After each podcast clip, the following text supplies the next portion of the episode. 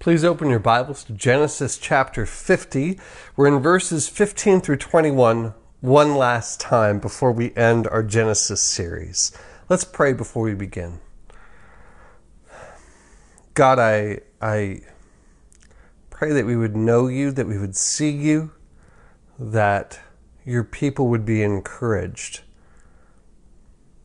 that our relationship with you would grow through this time in your word let your word be utilized by your Holy Spirit in your people. In Jesus' name, amen. Sometimes a story uh, very aptly captures something from real life, so much so that it, you know you kind of call it that from from then on. Uh, I'm thinking of the the book, The Strange Case of of Dr. Jekyll and Mr. Hyde by uh, Robert Louis Stevenson. He wrote it quite a while ago now. But the the story of it is there's this guy, Dr. Jekyll. He is well respected, he's educated, he's cultured, he's kind, he's a philanthropist and all that. And he's somehow oddly involved with this very scurrilous, low life, shady character named Mr. Hyde, who who's like this little stooped guy who who just raises hell all over London, you know, debauching himself and, and running over women and not apologizing and beating a man to death. And of course, the whole punchline of the story is that they're the same guy. That, that Dr. Jekyll has made up a potion that when he drinks it, he becomes Mr. Hyde and he lives out this completely contrary character as this other person. So when we say someone is Jekyll and Hyde, they have a Jekyll and Hyde character, it means really they have two contradictory characters. It's one person with two contradictory characters. And many of us who follow God, the God revealed to us in the pages of the Bible, we kind of have that understanding of God even if you're not a, a follower of God and, and you're, you're just kind of curious, it may seem to you that there's kind of a Jekyll and Hyde to God. That that sometimes he, he shows up like Dr. Jekyll. He's you know this merciful, kind God. He's this creating God. He's he's uh, he, you know he's forming with his his bare hands. He's forming man out of the dirt and and his his songs are written by his people in the Psalms of, of these tender mercies that are new every morning, or, or he speaks comfort to his people through his prophets. Or it's Jesus, right? I mean, being a prime example, the one who dies for us, who told, who tells us turn the other cheek, who, who, who would rather go to a cross than lead an army and then there seems to be this Mr. Hyde part that, that, that we don't get, that we play down perhaps, and and this is the side of God that's this is the, the contradictory side. There, there seems to be no mercy, no tenderness. It's it's like this harsh, angry, judgmental God who, you know, you read these passages and and your hair stands on end. Like, wow, that's harsh. And some people try the very unhelpful uh, move of saying, well, that was the Old Testament God. You know, you have the Old Testament and the New Testament. The Old Testament, he was different. He was very angry, always pouring out wrath.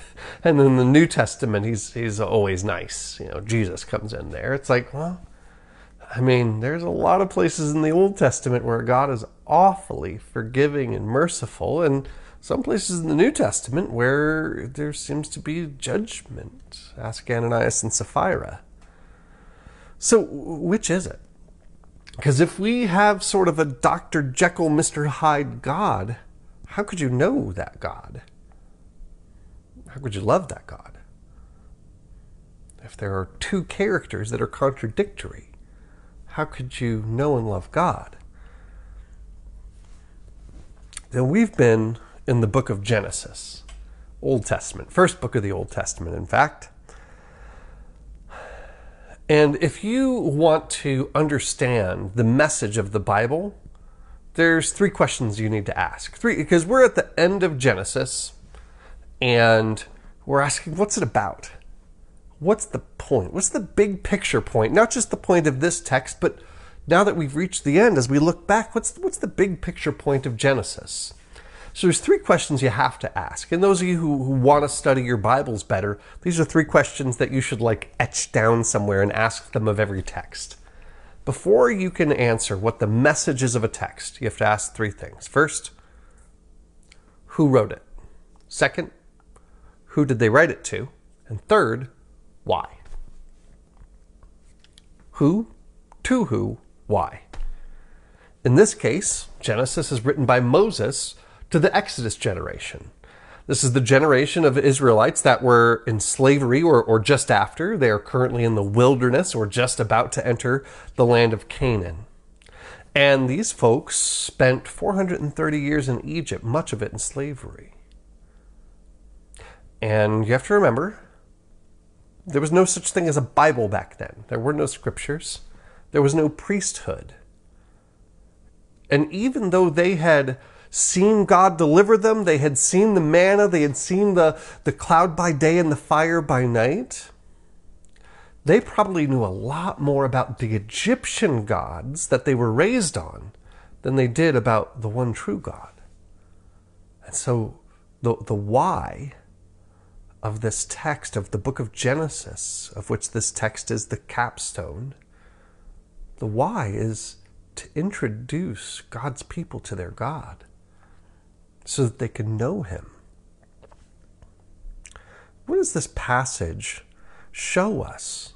Because this isn't a passage that tells, it's a passage that shows and hopes that we're paying attention to what it's showing us. Look with me at verse 15. When Joseph's brothers saw that their father was dead, they say they said, "It may be that Joseph will hate us and pay us back for all the evil that we did to him." Now, for those of you who, who weren't here for the series or don't know this story, Joseph's brothers had thrown him in a ditch and left him to die. They carried out a murder. But then, when, when a caravan of Ishmaelites came along, they sold him into slavery instead. For the ancient audience, murder was considered bad.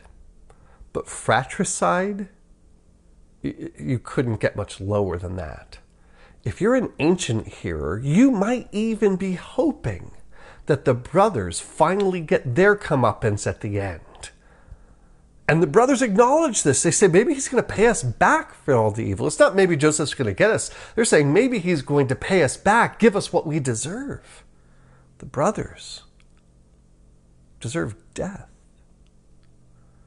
And Joseph has the power of life and death they send this message to him. Look, look at how this looks. It says, so they sent a message to Joseph saying, Your father gave us this command before he died. Say to Joseph, Please forgive the transgression of your brothers and their sin, because they did evil to you. And now please forgive the transgression of the servants of the God of your father. Joseph wept when they spoke to him. So they come in.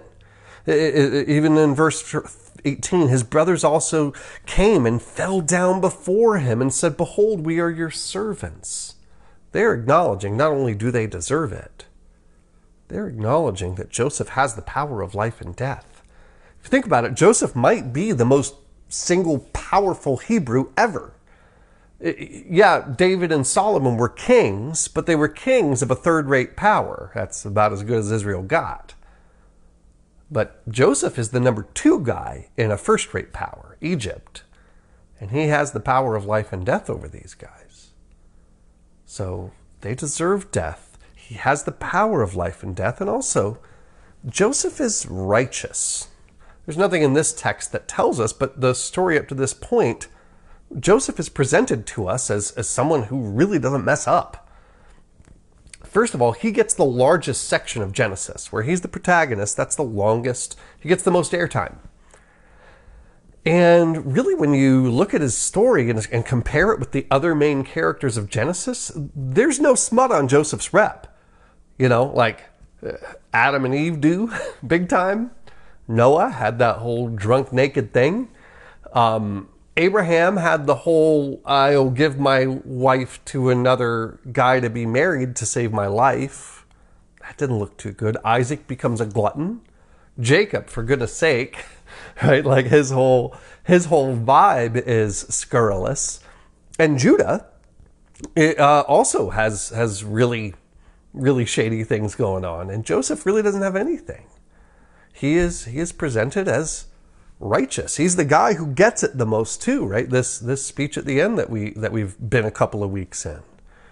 So the brothers deserve death. Joseph has the power of life and death, and Joseph is is righteous. But look at how Joseph responds when he has the power and the right to carry out punishment. Joseph said to them, Do not fear. Am I in the place of God? As for you, you meant evil against me, but God meant it for good, to bring it about that many people should be kept alive as they are today. So do not fear. I will provide for you and your little ones. Thus he comforted them and spoke kindly to them. Uh, uh, d- d- not only does Joseph not take out revenge on them, he doesn't carry out like a judgment, which they would deserve. He reconciles with them and he commits to caring for them. He doesn't even just say, Get out of my sight. right? He, he goes all the way to, I'm going to take care of you and I'm going to take care of your children. He displays something that the Bible calls chesed. The word isn't there, but the concept sure is. Hesed is committed, steadfast love. We're going to talk a lot about it, but but Joseph is a is a wonderful picture of it right here. Now you notice he says this this funny thing. Am I in the place of God? Of course, the answer is no, but there sure are some parallels. Can we think of anywhere else in Genesis where God has had the power of life and death? Is righteous and has been sinned against? The garden. The, the very beginning of the tension of the plot of the Bible. What did God do? How did he respond? Did he respond by just saying, Yep, Adam, Eve, you're done? That would be righteous. It's not what God did. He instead forgives. He instead launches this, this massive campaign of redemption that we're still in. What Joseph does in micro, God does in macro. We see that in the book of Genesis, and we see that throughout the Bible. Now, what is this trying to tell God's people about their God? What kind of God is He? What's the big picture arc of Genesis? It is not one of judgment or anger or revenge, it is one of as the Bible calls it, chesed. Saying that chesed is core to God's character. And it, and it lets us know God rightly. Now, this word, chesed, it's, it's a key term in the Bible, and it's tough to translate. It's tough to capture everything that it's about. The ESV and the NRSV, they translate it steadfast love. So, if you're reading your ESV or NRSV and you find steadfast love, that's the Hebrew word there. The NIV and King James Version, it's pretty weak. They say kindness. Doesn't really get it. The NET does a good job, faithfulness. The New Living Translation, I think, is, is one of the best. They call it unfailing love. The Jesus Storybook Bible, which is a kid's Bible, I think they do have the very best definition. They call it God's never stopping, never giving up love. This, this chesed, this never stopping, never giving up love, this tenacious love, this committed love is core to God's character. That's what we see in the book of Genesis and what's on display here. Uh, John, in his book First John, goes so far as to say God is love. So, what does it mean? That this chesed is core to God's character?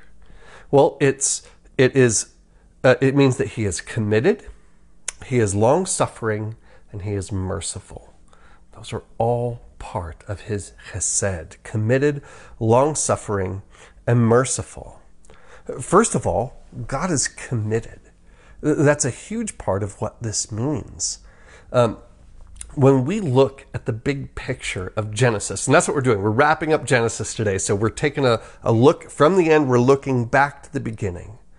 We see God's commitment in that He pursues us. Have we seen any human beings in the book of Genesis chasing after God, trying to find Him? No. This movement is all one way. It is God pursuing humanity. What was Abraham doing before God called him? Worshipping other gods, that's what. What was Jacob or Isaac or any of these guys doing? They were lost. They were not headed, they were not searching for God. It was God who pursued them. And also, we see God overcoming obstacles. This is part of his commitment. There's an obstacle in the way. What does he do? He deals with it. He gets it out of the way. We, we see this in, in one little example uh, I mentioned earlier. Abraham, from whom a great nation was supposed to come through Abraham and Sarai, he gave Sarai his wife to a king to spare his own life. It's going to be tough for Abraham to be a great nation if his wife is living with someone else in a palace. Obstacle. God deals with it though. And again and again, we see as obstacles erect themselves against God's plan of redemption, God overcomes all of them. Why? Chesed, that's why. He's committed. It's um, my favorite kids' book. I, I mentioned one last week, but I'm going to do another one this week. Is Runaway Bunny if you've never the plot is simple. Once there was a little bunny who wanted to run away. So he said to his mother, I'm running away. Uh, if you run away, said his mother, I will run after you, for you are my little bunny. If you run after me, said the little bunny, I will become a fish. See, the fish? A fish in a trout stream, and I will swim away from you. If you become a fish in a trout stream, said his mother, I will become a fisherman, and I will fish for you. There's his mom. And it goes on like a, you know, a, a billy goat in a mountain, so she becomes a mountaineer and so on and so forth. She pursues him, overcoming any obstacle. Why? Because Mama Bunny has chesed, never stopping, never giving up love. She is committed to her bunny. we think of God sometimes, this Mr. Hyde version of God that we have. As if God is like leaning back, aloof, arms crossed, looking at you like an American Idol judge, you know. Just just evaluating you. Are you worthy? Are you worthy of my love? Are you worthy of, of relationship with me? That, that's how we think of God, that we've got to perform good enough to prove to God, like, you know, we're up there tap dancing, we're done with jazz hands. Was that good enough? Right? That's what we think a lot of the time. And, and we, we have it completely backwards. It is not God who sits back with arms crossed saying, Prove it to me. That's us. That's us who says, you know, uh, God, prove to me that you love me. Prove to me that you're there. Provide for me in this situation or, or let me get this job. We're the ones doing that. We're the ones that are running away from God. And God is the one that shows chesed to us. He's committed to us. He pursues, He overcomes obstacles. He's dealing constantly with obstacles with me, with my hard heart, with my cold love, my struggle with belief. He has to overcome so many obstacles to accomplish my redemption and yours, but He's committed let's put away this idea that that there's two characters of God. There's one, and that character is Chesed. But there, there's another part of it because with commitment comes a price to be paid. And another aspect of Chesed, I hope you don't get sick of me saying the word, you'll at least remember it, is that God is long suffering. Long suffering. There's two parts to long suffering, long and suffering. It's like um, it's like, you know, in, in 2017, I believe it was, when the Cleveland Browns football team went 0 and 16. 0 and 16. But, you know, if you were to uh, go back and look at the, like the game tape, when they were 0 and 15 playing that final game, or second to last, you know, the, the 0 and 14 game when they got their 15th loss. Like, uh, there was a terrible team. But you know who was there in December? Cleveland Brown fans, that's who. Have you ever been in Cleveland in winter? Shout out Maureen Smith, by the way. You ever been in Cleveland, Cleveland in winter? It, it is brutal. And these fans are in the stands for their 0 14 football team, cheering their little hearts out in the most unfortunate color combination of brown and orange in all of professional sports. right? That is chesed, long suffering. They've been suffering a long time and they're still in it with their team. That is another aspect of what chesed means. This never stopping, never giving up love, no matter how much they have to suffer. Now, it might sound wrong to say that God is long suffering because there's kind of an idea that, well, God can't really suffer. He's completely like detached from our sort of experience. I don't know how God experiences reality, or even that's the right way to put it. Um, I don't think anybody does. But when we think of God's story that He's revealed to us, we see long suffering there all over the place. How long has it been since the man and woman rebelled against Him in the garden? I don't know, but a long time by anybody's watch. And he's been working on that plan of redemption with humanity turning their backs on him that whole time. How long did he stick with Israel? You know, idol worshiping, poor oppressing Israel. Thousands of years. How long has he stuck with us who struggle to be faithful? And, you know, we may say, well, well, yeah, but still not comfortable with this idea of God suffering. It's even in the uh, uh, Westminster Confession of Faith, which is uh, a, a, document that I have actually pledged to uphold. It says that you know God doesn't suffer in the same way that we do, but in the same chapter, it does say God is long suffering. And also, like we just think of the scriptures. Genesis six, God looks at His creation full of corruption. It says He's grieved right? So maybe we don't call that suffering, but that's but grieving. Exodus chapter 3 says, I know the suffering of my people. That isn't I'm aware of, it's I'm with them. He feels it. Jesus in the garden before the cross sweats blood. Right? So, so that, whatever you want to call it, suffering. And God, part of His great love, his never stopping, never giving up love, is that he's willing to. He is long suffering. Your image of the Mr. Hyde God is that he's going to get fed up with you sometime real soon. That you basically have six months to get over whatever problems you have and be a fully formed disciple without sin, except on a few occasions. But if we were to know God rightly, we would know that core to his character is chesed, is this long suffering. That he is not impatient with us. He's not going anywhere. He is not giving up on his commitment to you and me because we struggle with sin. He's not over you.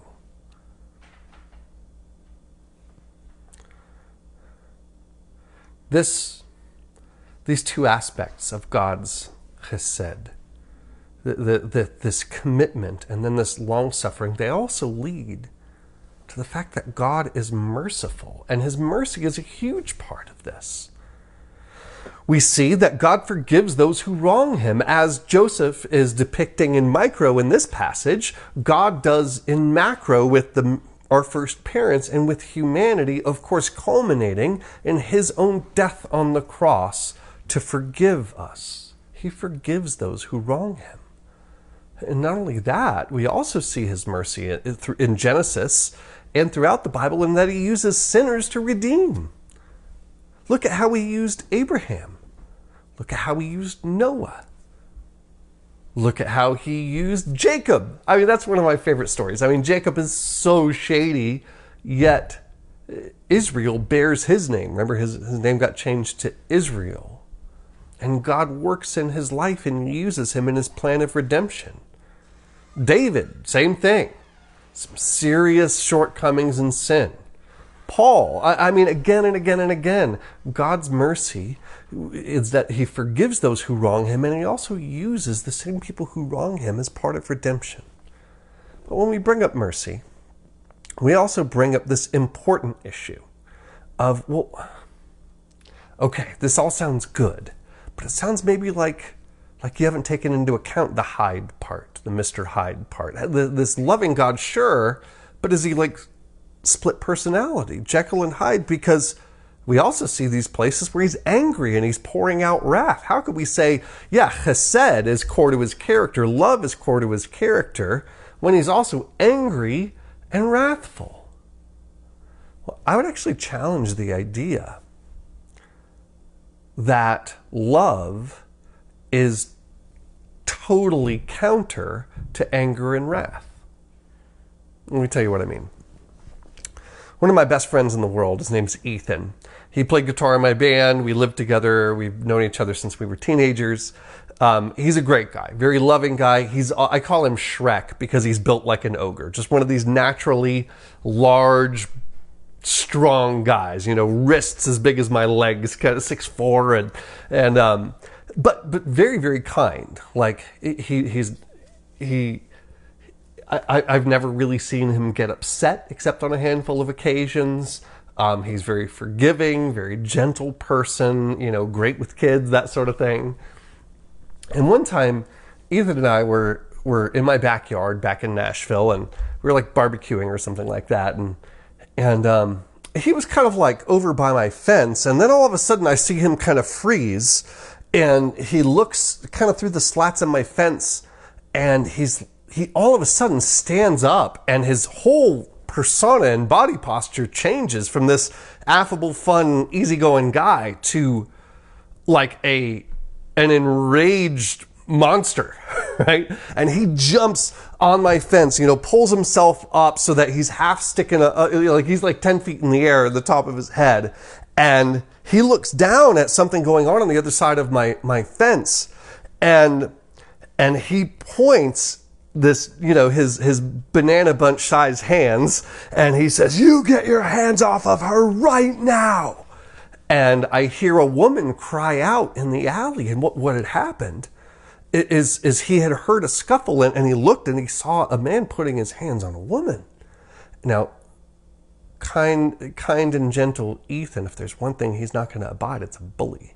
Especially if it's a if it's a man getting violent with a woman, he, he's just not standing for it. And this guy, you know, who's in the alley hurting this woman, all of a sudden the fence next to him sprouted like a ten foot tall, enraged, heavily tattooed giant. He runs for his life. Like, he's just out of there. Let me ask you was the fact that Ethan got angry and ready to pour out wrath. I know he was, if the guy had challenged him, there would have been some wrath pouring out. Is that contradictory to his loving character? Was that an exception? Or, in that situation, was that part of his loving character? That his anger would respond because he's a loving person. And so the right response there was to be ready to pour out wrath in that situation.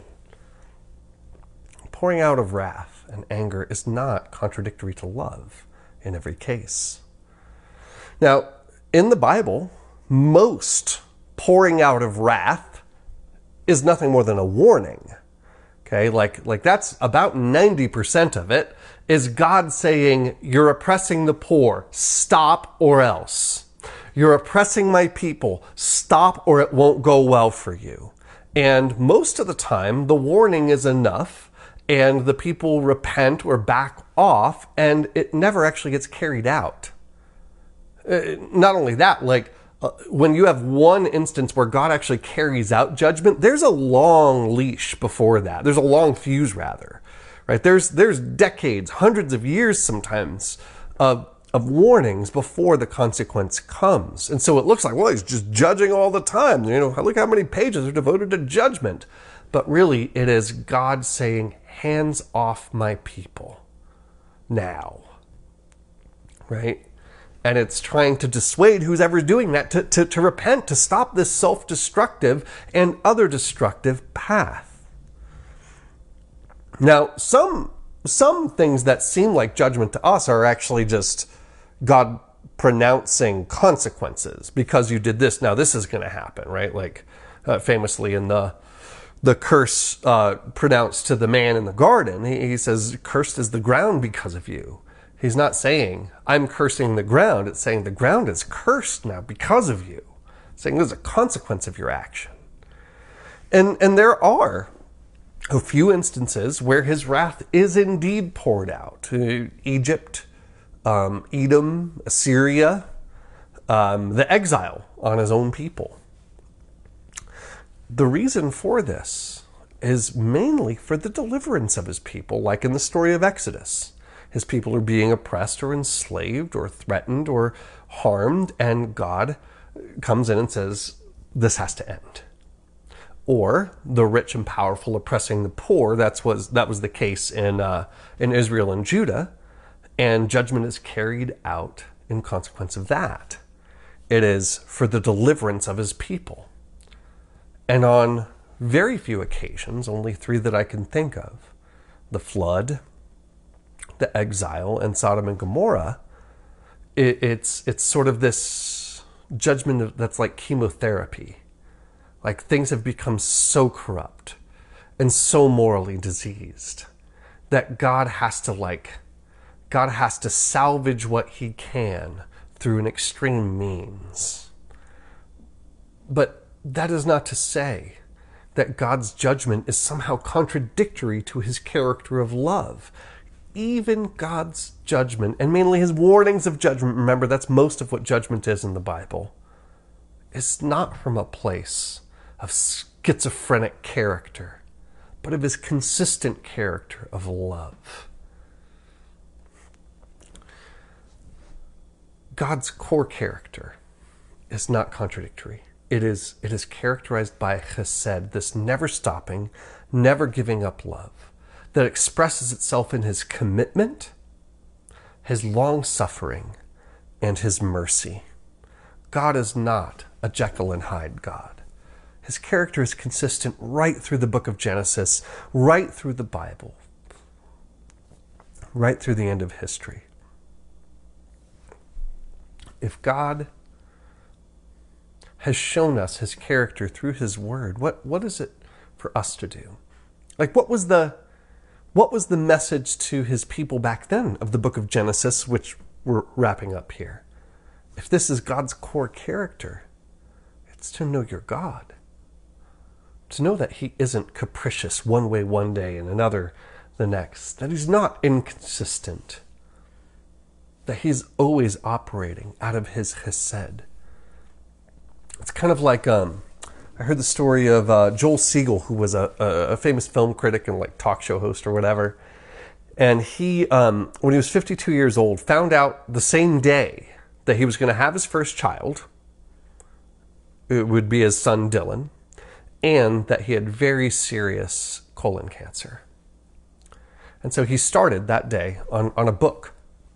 He put himself in the pages of this book. It's called Lessons, Lessons for Dylan. And, um, and he tells his story to his son in this book about how he met Dr. King two times. He met the Beatles once. He used to be a, a speechwriter for, for Bobby Kennedy about growing up uh, you know, where he grew up and, and, and his Jewish heritage and all these other, you know, parts of his life. He wanted his son to know his life, but that's not all. He puts his personality in the book. You know, he's this very funny, jokey guy. And uh, so there's a lot of funny things in the book, right? Even though it's a sad circumstance. It's like, there's one chapter called Where Do Babies Come From? And uh, it's, it's a single sentence. It says, Go ask your mother. and, um, and then, uh, you know, even his wishes for him. Uh, of how he would want to direct them. He has a, a, a chapter heading that says, uh, "Be anything you want, but please God, don't want to be an actor." right? And and like when you read this, his love for his son comes across every page. Why did he write that? So that when he was gone and he didn't live long into his son's life, his son, even even to his old age, could pick that book up and by reading it would know his father, know his story, his character, know his love for him. The Bible is the same way.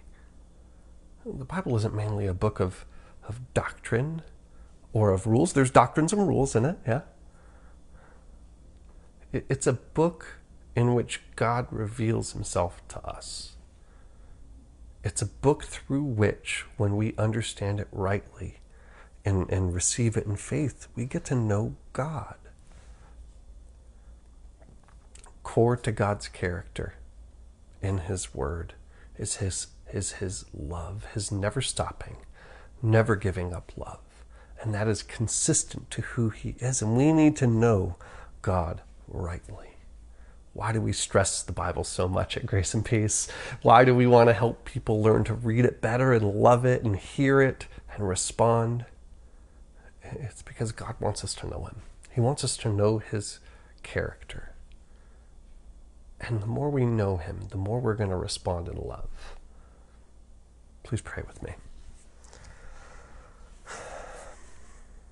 God, praise you for your never stopping never giving up love, for the difference that you have made in our lives, for how you are working to restore the world.